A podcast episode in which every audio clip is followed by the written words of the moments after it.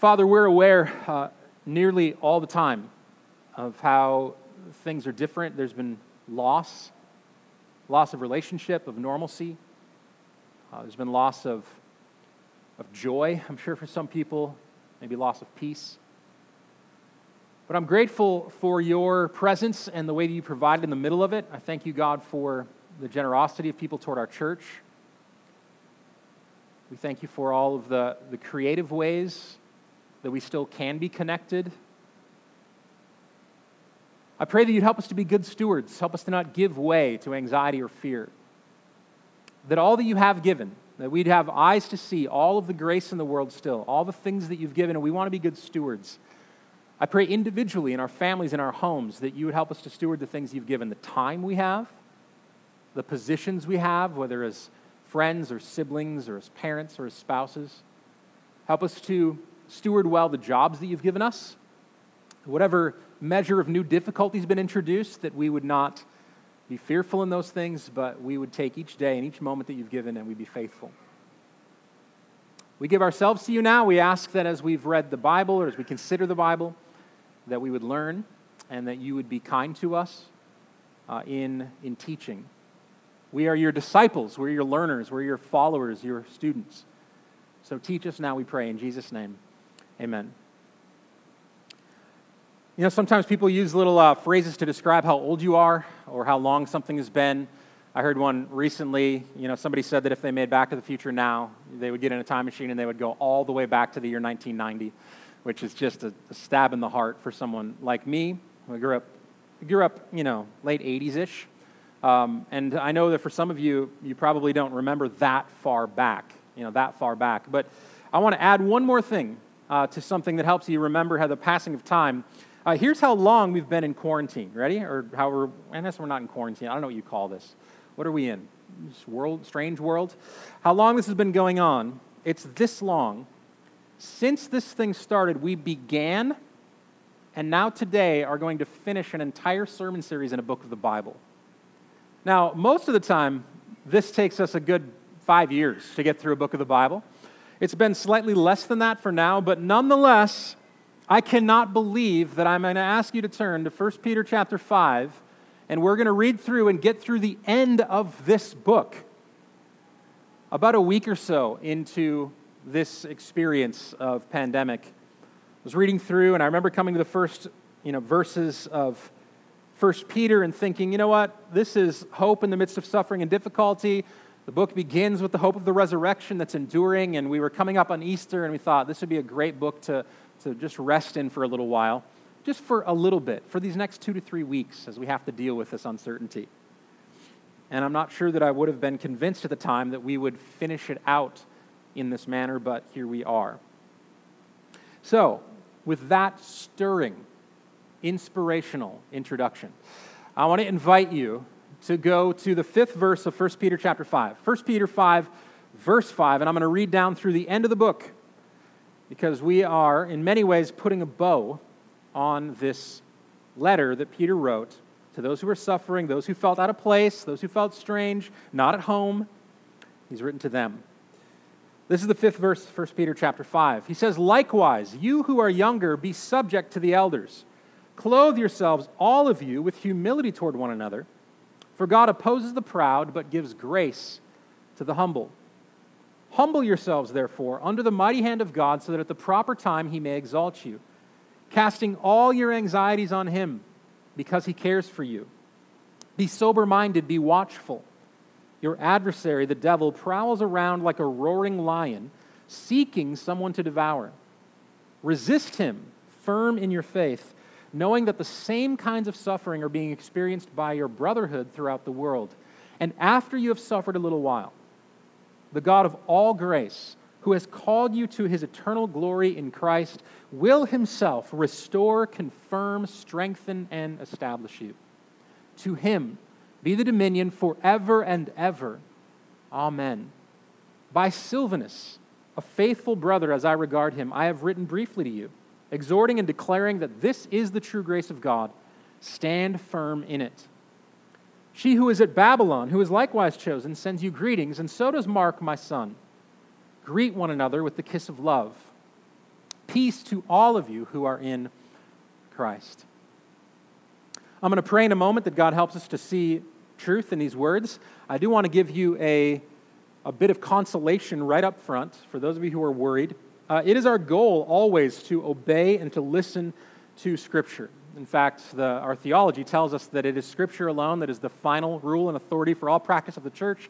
And I just want to tell you right up front that we are not going to force an application of greeting one another with a kiss of love. Not only because that's fallen out of practice, and many of you would think it was weird, but we would go to jail for that kind of thing right now. So we're not going to do that, even though you might be hankering for and think to yourself, we need to restore practices like this. Now does not seem like the time. You probably weren't worried about it, but I want to say up front I'm not going to come to the end of the sermon and say, therefore, stand up, face one another, and pray. You know what I'm saying? Okay, we won't do that. I do want, though, to ask God to help us to apply these words the best that we possibly can. So let's just take a moment and, and be humble. Let's be humble and realize that we're not up to this task. We need God's Spirit. Let's pray. Spirit of God, you are here. You're in our midst. You indwell us. You've, you're our guarantee of hope and life in Christ. And so I pray, Spirit of God, would you move us to have these not just be words on a page, but to listen to them, to have them stir us, to grow us in humility to help us to stand firm, cast our anxieties on you. We, we want to put these things into practice, not to be merely about an intellectual exercise. We're not passing the time here. We're trying to be conformed to the image of Jesus. And so we pray that you would help us with that, give us eyes to see and ears to hear. We want to be attentive from our hearts. We pray for this in Jesus' name. Amen. It's time. I don't know what it's time for, but that, that means it's time. 1 Peter chapter 5, if I had to summarize what he's going to end with, he's writing to people who are facing persecution and reviling, and for, I'll just say it as plainly as possible. Many of them know that in the days to come they will be killed for their faith in Christ. They're facing death. So when we say that there's suffering, I'm just putting that in perspective, that's the kind of suffering they mean. It means if I continue on like I am right now, I will probably die. And he's going to give them the best advice that he can give them. He's going to summarize for them if you find yourself in uncertain times, in difficult times, what ought you to do? And I'm going to summarize it, and I think that the, the banner that he's going to place over living like that, how do you live in a time like that? Here's the, here's the phrase, and I think this is what we're going to see humbly stand firm. Humbly stand firm. That seems to be the thing that he's going to press forward. Humbly stand firm. And as I read this and consider it, it I'm reminded of a story. I already mentioned the, the 80s when I grew up, and I'm going to tell a story that happened in the 80s. Some of you can't remember that far back. Uh, I think it was Brian who was informing me that uh, when he's trying to pray for or build relationships or care for college students in our midst, that I was reminded of the unbelievable fact. Do you know that there are functioning adults in our city? People who can drive and vote, and they're going to college. Functioning adults who were not alive when 9 11 happened. Did you know this is real? It's terrifying. It's not terrifying. It's either terrifying because they're actually adults, or it's terrifying that I'm really that old to think, wow, I can't remember. I was in college. I remember driving to class when that took place. These people not born. And they're here, and they're in our midst. So some of you don't remember the 80s, but I'm going to tell you a little story of something that happened in the 80s. In the mid to late 80s, and I wasn't aware of this either, of course. I was a tiny child and didn't know denominational intrigue. But in the mid 80s, there was a seminary that for decades had been embroiled in a battle over, at the time, it had been embroiled in a battle over truth, over an understanding of the Bible.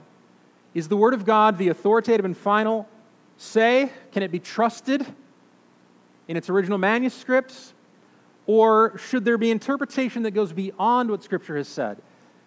Is the grace of God to be found in our growing and progressive understanding of what Jesus would have said if he knew what we knew? And this kind of battle and slide had been going on for decades in a particular seminary denomination, and there was an outcry, a sort of a stirring in many of the faculty there and many of the stakeholders in the seminary to say, we need to go back and we need to say, we're going to teach from the Bible in the way that our denomination and our people and Christians through the ages have taught from Scripture. And there was a new president, a young president, who was voted in to take over the seminary. And knowing full well that he would make sweeping changes both to faculty and culture and to class content, there were active and ongoing protests of this president. In fact, at his inauguration speech, there were times when students walked out or stood and turned their backs upon hearing him speak. And the thing that was being spoken of was to simply go back, to remember, and to stand firm on the truth of Scripture. And I remember the title, the title of this inauguration speech from a young new seminary president who was facing backlash over these things in uncertain times and a lot of turmoil in the midst of this organization. The title of this inaugural speech given by a new president was this Don't just do something, stand there. Of course, a play on words, and you know the phrase, it's normally flipped. Don't just stand there, do something. Now, the title of the speech was not to reject the idea that we should do something. Of course, Christians should be a force for good in the world, it needs to be an active thing. But he was reminding them that the first principles, our identity of who we are, is mainly about standing firm in what we've been given as promises and what we have in Christ. And so he said to them, Don't simply be busybodies who are about doing whatever you want. Don't just do something, stand there. And it's that idea, I think, that Peter is telling those who are under persecution and difficulty. He's telling them, now humbly, under the hand of God, don't just frenetically run around. Don't try to make your own salvation. Don't be so anxious. Humble yourself and stand there. There is a joy, a strength, a power in a restful, firm standing in convictions, despite a swirling world around you, that ultimately brings deliverance. That's the message that Peter is giving to the church. So I'm going to walk through these verses and I'm going to attempt to explain the best I can how is it that Peter is encouraging them one, to be humble, and then two, to stand firm. What does that look like as he describes it? He opened verse 5 using the word likewise, and he's used that a couple times already in this, uh, in this letter. It essentially means under the same category but a different group of people. Likewise, you who are younger, he tells them to be subject to the elders, and he just told the elders to lead with humility. And he knows that in order for this relationship to work, he's going to have to encourage everyone to a particular disposition of heart. And so I believe that there ought to be, or there could be, a big gap between the end of the first part of verse 5, likewise be subject to the elders, and I believe there's kind of a deep breath here. And I just want to remind you, I'm not critiquing the Bible or the Word of God. All of our verses and all of the ways the paragraphs are separated with little titles in our fancy Bibles, this was all brought about in like the 17th century.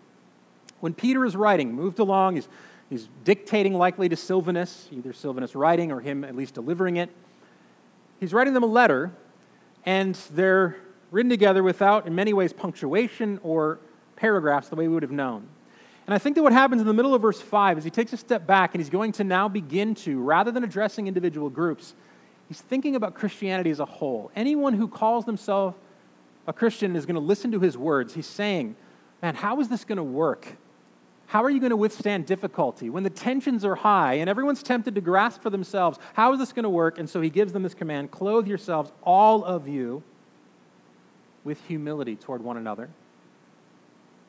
Clothe yourselves, all of you, with humility toward one another, for God opposes the proud but gives grace to the humble. And here's, of course, where I get, I believe, his, his final command to people who are in difficult spots. Here's what you should do grow in humility. And I want to do my best from what he's written and elsewhere in the Bible to comment for a little bit on, well, what does it mean by humility? I think often when we think of a humble person, or at least in culture, it could be tempting to think of a humble person who has learned to think of themselves differently. In other words, a pride person who thinks of themselves constantly, they think of themselves as great.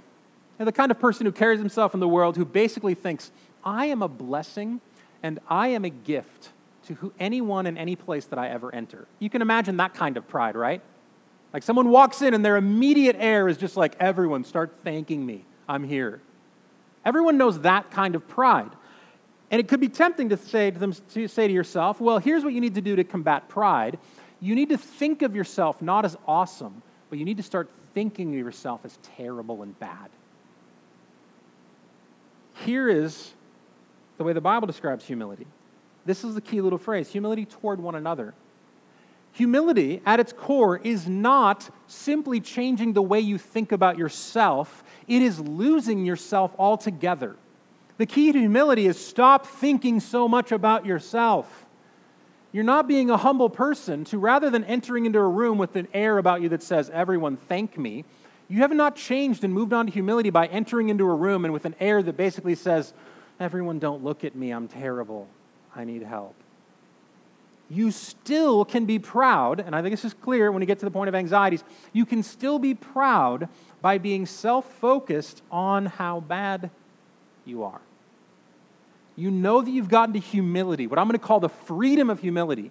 You know you've gotten to that point when you're able to think of others. This is how Philippians chapter 2 puts it. They're not on the screen, but if you want to look at it, the first half of Philippians chapter 2 is a wonderful foundational understanding of humility. But know what Paul says. This is what humility looks like. Do nothing from selfish ambition or conceit, but in humility count others more significant than yourselves. The first step away from pride and toward humility is the ability to recognize and count others.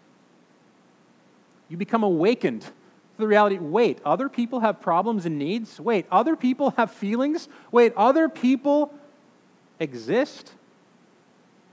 It is movement toward the other, love outward, that is the true mark that you've got to the point of freedom, of humility. It is the gift of giving up yourself and a constant striving to be something, living in the trap, living in the constant jail of needing to know what people think of you or fighting constantly wondering, how do I think about myself? Humility, the gift of God in humility, the freedom of humility comes when you are freed of that and you're able to notice and see and love others. Wouldn't this kind of thing be transformative in our world?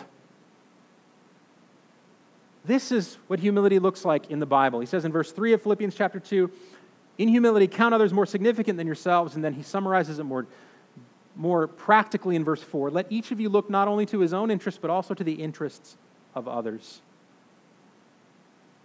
Be humble, he says. And humility, it turns out, now he's going to get to the point that humility is definitely vertical. Ultimately, the greatest humility we need is to be humble in fear of the Lord. But he tells them that humility, true humility, is going to impact the way that they interact with others.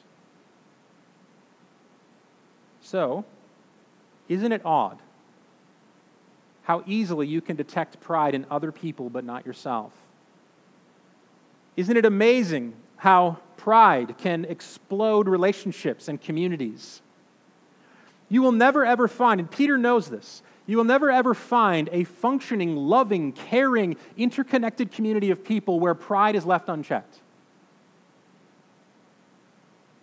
No one ever says, I love being a part of that group. Every person is so proud all the time.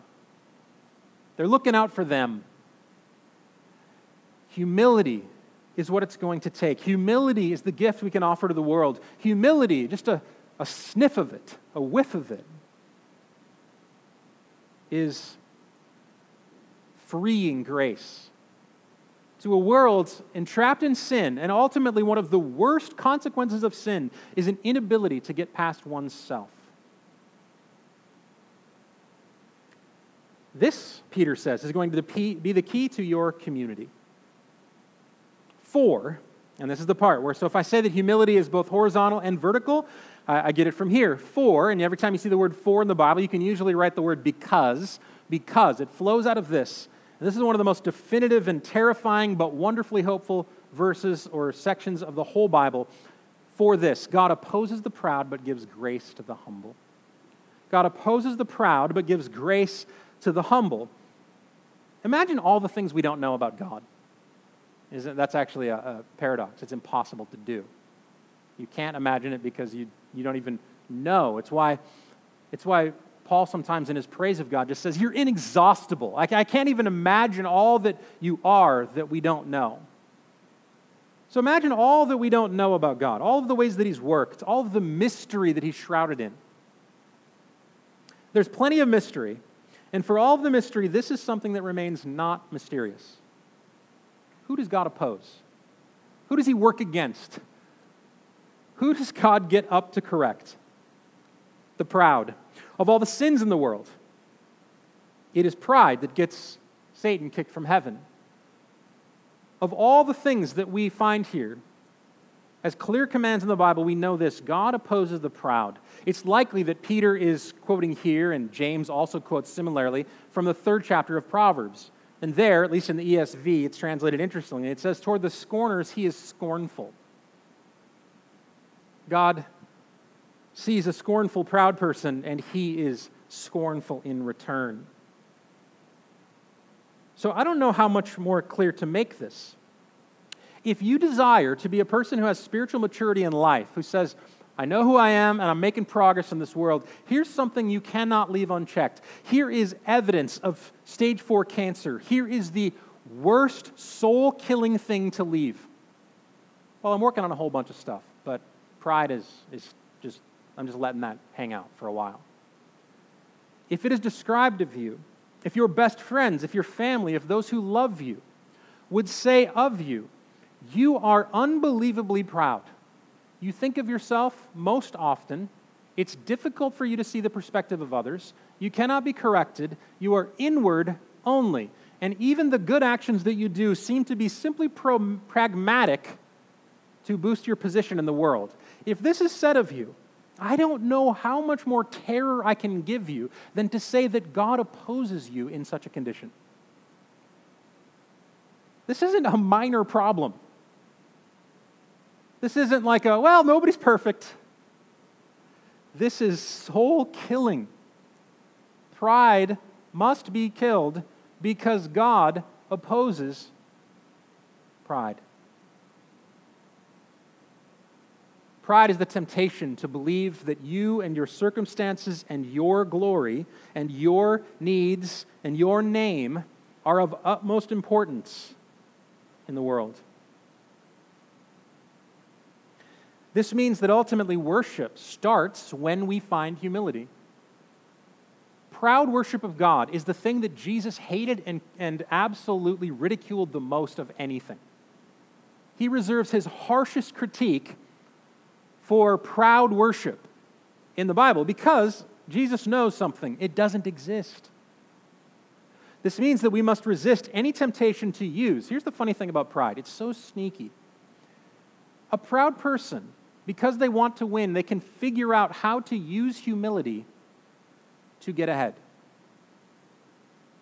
And what is being pressed here is to remind people no, no, no, no, no. You don't use humility because you figured out the system and it allows you, like you read a Dale Carnegie book. Well, you know, I'm humble because it helps me to win friends and influence people. No, we need to be humble because it is the prerequisite to confidence before God and true love of one another. There is no confidence before God, and there is no actual love of others if we do not find in ourselves the fruit, the life giving freedom of real humility. I don't know how much stronger to say it.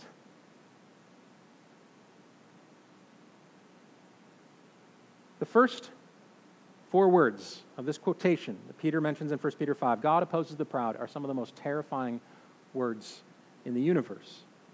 Mainly because I know I am a proud person. I know how prone I am to self focus and selfishness.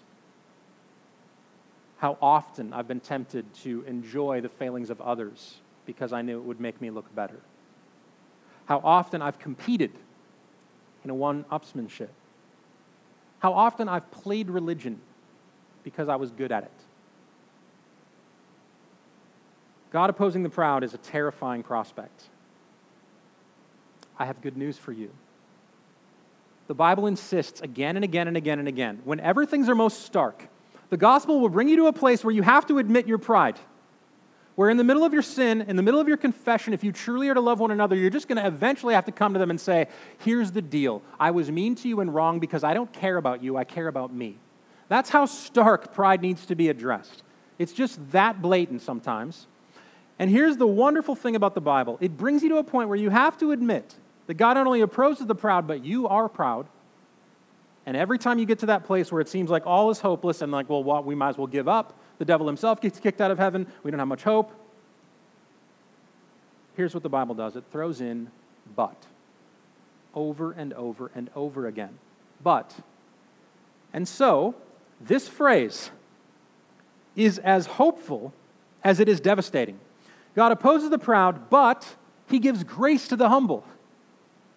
So, if we find by the Spirit's help, in the midst of our circumstances, if we somehow find an ability to get over ourselves, to get beyond ourselves, to love one another well, God can actually give grace to the humble. This is hope. This is a wonderful mystery. God does give grace to the humble. And so then Peter does the most no brainer, duh thing in all of the world. In verse 6, he says, and he, he calls of all who would read, remember, he says, close yourselves, all of you. Verse 6, humble yourselves, therefore. Humble yourselves under the mighty hand of God. This picture of God's hand being out. And the funny thing about God's hand in the Bible sometimes is that it seems like sometimes God's hand is like this, like it's a hand of kind of wrath and you come underneath it. And then other times it's like an open hand like this and we crawl into it. But our positioning around and, and, and in God's hand is what He's calling us to be here. And in this case, the idea of, of it's God's hand in a ruling hand, like with a scepter. And we ought to humble ourselves under His hand so that at the proper time He may exalt you. The key in any moment of life, but especially in difficult circumstances, is to humble ourselves under God's hand. So, if there's one bit of thing that could be tempting, and that is to use humility as a way to show that we're better than others, which ruins the whole thing anyway, there's an additional test to let us know whether or not we're using humility, and that is, are we patient? Humility is patience, and I get that from verse 6. Notice this phrase. I think we would have rather it. Wouldn't we have rather the Bible said something like this? What if it said, Humble yourselves, therefore, under the mighty hand of God, so that immediately God will exalt you?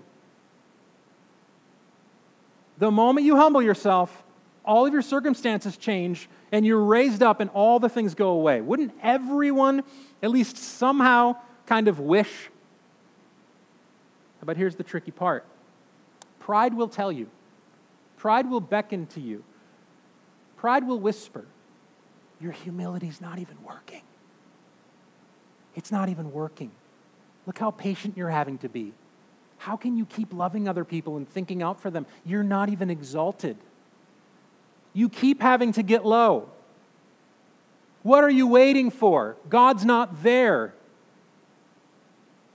But Peter tells them no, no, this is how this works. You humble yourselves under the mighty hand of God, trusting. This is what trusting means in the, in the final equation. What trusting means is to place yourself under God's care and let Him figure out the details, including the time. This phrase, the proper time, it's a Greek word kairos. One of my mentors from back in the day did our marriage vows. He joined an organization called Kairos where they encouraged and discipled young people. Like this, this was the time. This was the proper time, the right time. Here's the difficulty we don't know the Kairos. God's timing is in His perfect will, and we don't know. It's the reason that Jesus both taught us to pray and he himself prayed things basically like God willing. God, if you will, in your timing. Humility has the patience to know that God's timing is better than ours. We don't humbly come to God and suggest a course of action and the date on the calendar when He must move. And this is super, super, super difficult. We've been trying to buy a building for Midtown for like four plus years. And God's timing is, is, uh, is interesting. It's different than my timing. It takes humility and patience to say at the proper time he may exalt you. Now, here's the thing that's amazing is these people reading this, we might just say to ourselves, like, well, the suffering I'm enduring, the proper time is whenever the vaccine comes, or the proper time is whenever I finish school.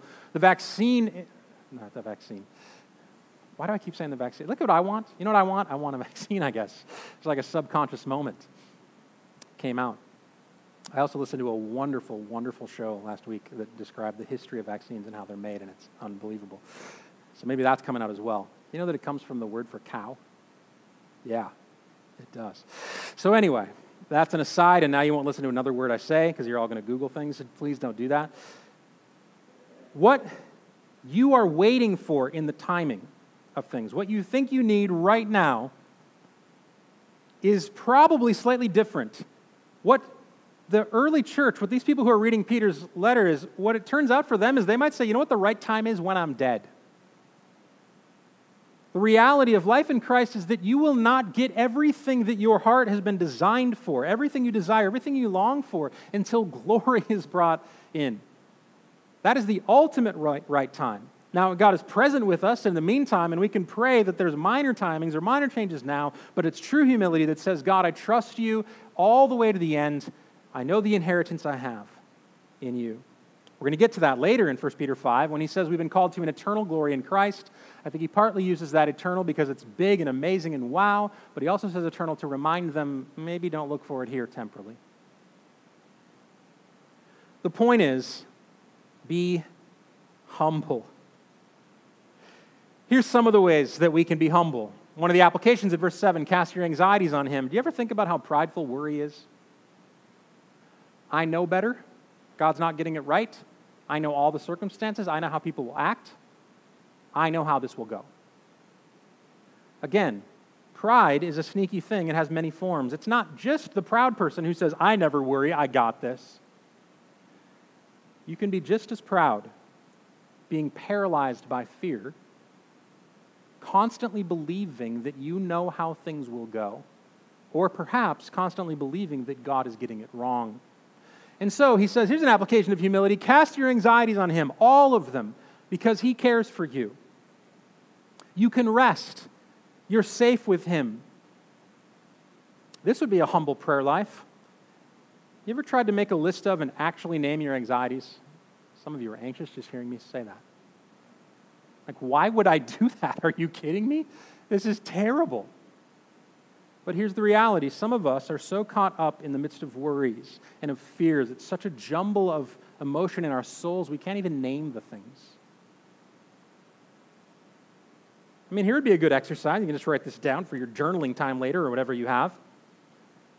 You ever just taken some time before God and prayed and, and, thought to yourself, I'm going to write a list of questions. What am I fearful of? Why am I fearful? What do I think that I've lost? What am I afraid I'll never gain? Maybe more painfully, why am I so worried that I won't win? Why am I anxious about what others might think of me? What if they think I'm a failure? What if I'm a fraud? What if this doesn't work? These anxieties, they are the pathway to a self focused crippling of your soul. I think this is why he goes to anxieties. It's a little bit weird to jump, right? Have humility toward one another. God opposes the proud. Cast your anxieties on him. It can seem a little bit odd, like, well, why does he go there psychologically? And I think the point here is it is your anxieties, especially in times of temptation and suffering, Would anyone believe me that in times of uncertainty and difficulty and suffering, when you're being sinned against or the world seems out of control, is it possible that anxieties have more of a potential to grow and to fester during those times? I think yes. And Peter knows something about the human soul. He knows that when we are caught in the web of our anxieties, it will be difficult to escape with true love and humility toward others. So, in the middle of a crazy world, it is crazy, they're about to die. One of the best things they can do is just say, God, here's what I'm afraid of, and I'm going to give it to you. I'm releasing myself from needing to know the answers to this, to figuring this out, to having all the things that I think I need to have, and then trusting that He cares for you. What wonderful little phrases in the Bible. He cares for you. He cares for you. He cares for you. He doubles down on this later when he says, in Christ, this glory we have in Christ, God Himself. Why do you have to include Himself? Why not just say God will restore? There's a personal nature to God, an attentiveness. He knows. You're not going to get a generic salvation. There's not one bit of your worrying, not one detail, not one scenario you're imagining in your head that God has not taken account of and will redeem, restore, confirm, establish in you. You get specific and powerful grace. He cares for you, for you. He himself will do this. He's going to say later in 1 Peter chapter 5. So, one of the ways that you can be proud and maybe not even know it is to be constantly worried about you. Constant worry is a kind of pride. I think we just need to say that. So instead, he says, be humble. Then he goes on in verse 8, and maybe this is another way of pride, and maybe more obvious. A kind of pride is to say, I'm not needy or vulnerable or weak at all. I got this. I don't know why everyone else worries. I never worry. There can be a kind of pride that says, I am strong. And that he says to avoid in verse 8 Be sober minded, be watchful. Your adversary, the devil, prowls around like a roaring lion, seeking someone to devour. He's used this phrase before be sober minded, have good perspective. I think he literally means don't just uh, self medicate the world away through food or drink or escape or whatever it is that you're tempted toward, but be sober minded. Keep a watchful mind, whatever it's going to take, keep a watchful mind. And then he says something that's quite devastating. Here's some reality. This will snap you to it. This will wake you up from your stupor there is a devil. Isn't that amazing? There is a real adversary, a real Satan, a devil. One of the biggest changes of the progressive faith of the Western world is to relegate the spiritual world to a kind of make believe, Halloweenish kind of, haha, isn't that fun understanding of things. The Bible never allows us this, this ability.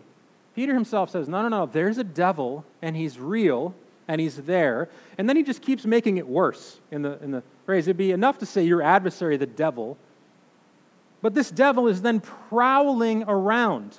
He's on the move, he's active.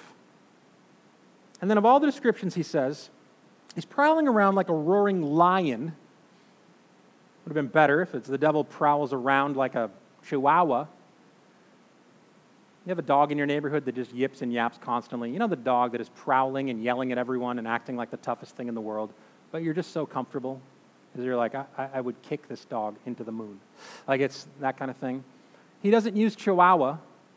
He says the devil who is real is prowling around on the move like a roaring lion. Well, but is the roaring lion just like a zoo lion? You know, like they train the lions. If they poke them a certain way, then they just roar, but they're really mostly safe. Except for that one time when the lion ate the magician guy, or tried to. He says, No, no, no, it's not like that. There's a real devil. He's your adversary. He's prowling around like a roaring lion, seeking to eat someone, maybe you. Now, here's what's interesting about this phrasing and about this illustration. Sometimes the imagery of the Bible is lost on us because we live in a, in a modern world. Here's a couple things that we know for sure. I've never interacted personally with a lion. I know there was a Netflix special thing, uh, something around people all of a sudden were super fascinated by tigers and stuff, right? I don't, I don't know all the impact of that, and if it's a horrible, horrible thing, I apologize. I'm speaking completely, somewhat out of cultural uh, ignorance.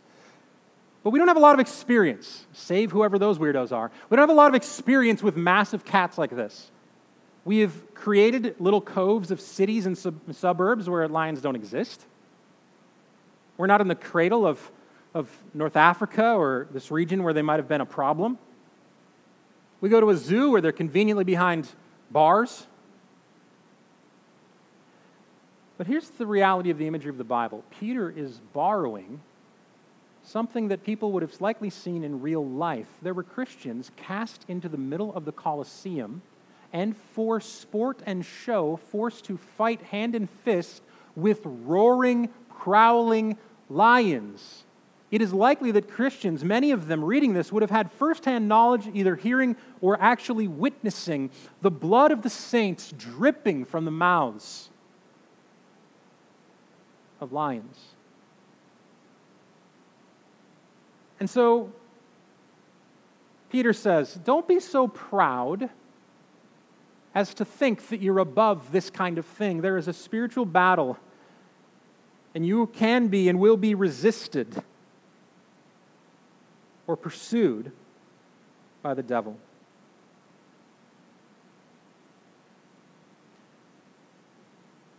He tells us here's how you're going to resist this. We resist him. How? Well, I'm supposed to be humble first, but how do I resist a prowling lion? You stand there firm in your faith. He says, Stand there firm in your faith, knowing that same kinds of suffering are being experienced by your brotherhood throughout the world. This is a godly kind of comparison. There's an ungodly kind of comparison. I tell my boys all the time comparison is a root of misery. Stop worrying about them. This is a kind of godly comparison. This is a compassion. This is a coming alongside others who are suffering in the same way, and it will allow them to resist the devil. How? They resist the devil by remembering their faith, by remembering who God is, remembering that Jesus has overcome the world, remembering that the promises they have are sufficient to hold them and keep them. You know what's really profound, countercultural in a crazy, upside down changing world? Just don't change. Just keep your faith. Just remember truth and believe it. Just keep on keeping on. Just be faithful. Just show up like you used to show up. Stand firm. The devil prowls around and says, Change everything, it's not working. He says, Run, you can't just stand there.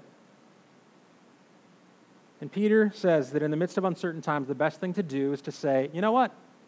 I'm staying. I'm in Christ and there's nowhere else to go. Remember that passage when Jesus turns to the disciples and says, Well, why are you still here? Everyone else abandoned me. And they say, you, have the, you alone have the words of life. Where else would we go? There's nowhere else to turn. For those who are in Christ, there's nowhere else to go. The devil may prowl, others may sin against us, the whole world could fall apart. There's nowhere else to stand. So Peter says, resist by standing firm. And it's once we've stood, after we've suffered for a little while, there's that phrase again, this proper time in verse 10. I, wish I think we all wish it would say, and after you've suffered for four seconds, we don't know how long a little while is, but after you've suffered for a little while, the God of all grace, what a phrase, all goodness, all merit, all unmerited favor in the world, God is God of all of those kind of graces. Saving grace in Jesus, yes, but the grace of wonderful home cooked meals, and the grace of love of parents, and the grace of sport, and the grace of beauty in the world, all grace, common and otherwise. The God of that kind of grace, who has called you, remember who you are. This is how you stand firm. You remember who you are. He called you to his eternal glory in Christ. He will personally, will himself, restore, confirm, strengthen, and establish you. You know, the amazing thing is both about humility and being established as Peter experienced these personally. You might as well have nicknamed Peter in his discipleship Peter the Proud. How often Jesus said, Let me wash your feet. No, no, you don't need to wash me. No. How many times Jesus said, Here's what's going to happen? And Peter tries to rebuke him and say, That'll never happen. How many times Peter tries to stop the plan of God? How many times he put his foot in his mouth? He might as well have been Peter the Proud and he is humbled because he ends up rejecting Jesus multiple times. And then, in moments of sweetness and moments of care, Jesus himself restores and confirms and strengthens and establishes him as the rock of the early church. Peter knows what he's talking about. It is God who will come, it is God who will care, it is God who will restore you. And ultimately, no matter how much the devil rages, no matter how much the world, there's that phrase in the meaning of Psalms that says, the nations rage against God. And that's what I feel like sometimes. You ever just get overwhelmed by the world and just everything feels like raging? Maybe I'm just a parent of very talkative pre-teenage boys. I'm just like, just shut up, just yeah, quiet. Just raging. Everything feels raging. And one day God will come and he'll put an end to all of the raging all the anxieties, all of the difficulty of the world, and he will take total dominion forever and ever. And this is enough to make Peter say, almost prayerfully, Amen, so be it. temporal suffering, a little while suffering, in the right time will give way to only bright, eternal, and perfect rule. All the promises of Jesus that are here and now but not fulfilled perfectly will be yours eternally in Him. And he ends again by this same thing. Stand firm, he says in verse 12. This is the true grace of God. Stand firm in it. And then he says in verse 14, Peace to all of you who are in Christ, which is a wonderful thing to say to people who are not experiencing peace in their real experience of the world. But here's the promise this is what we have in a swirling world, in a nutty world, in an arguing world, in a contentious world. You will be tempted, every man for himself. Get what you can get look out for you, take care of you, don't worry about them. Everything's just so dangerous anyway. You'll be tempted not to love, you'll be tempted to pride, you'll be tempted to give up and think that God is abandoned, that none of this is worth it. And Peter says, here's the key, here's the goal, here's the gift to the world and what you need in your soul. Humbly stand firm. Humbly stand firm. Let's pray together.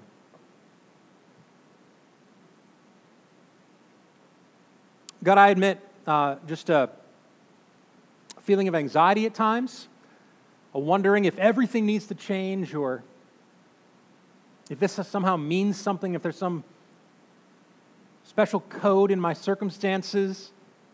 I admit a kind of self obsession at times. And I pray that you would humble me and humble us. Help us to see that you're ruling, that you care for us, that you've overcome the, the prowling one. And I pray that we would not offer an anxious, proud presence to the world. To a world that is bitten by and pushed around by sin and tragedy and fallenness. Help us to offer to that world a humble, firm resting in you. And God, we, we're thankful for. I, I do pray, whatever the right time is, the proper time, we pray that that would come soon Come, Jesus, and rescue. Put to rest the warring of the world. Put to rest diseases and racism and hate. Put to rest contemplation and need to position ourselves. Ultimately, once for all, kill the, the pride of this world. Come and have dominion forever and ever. That's our prayer. We long for that day. We ask for it in Jesus' name. Amen.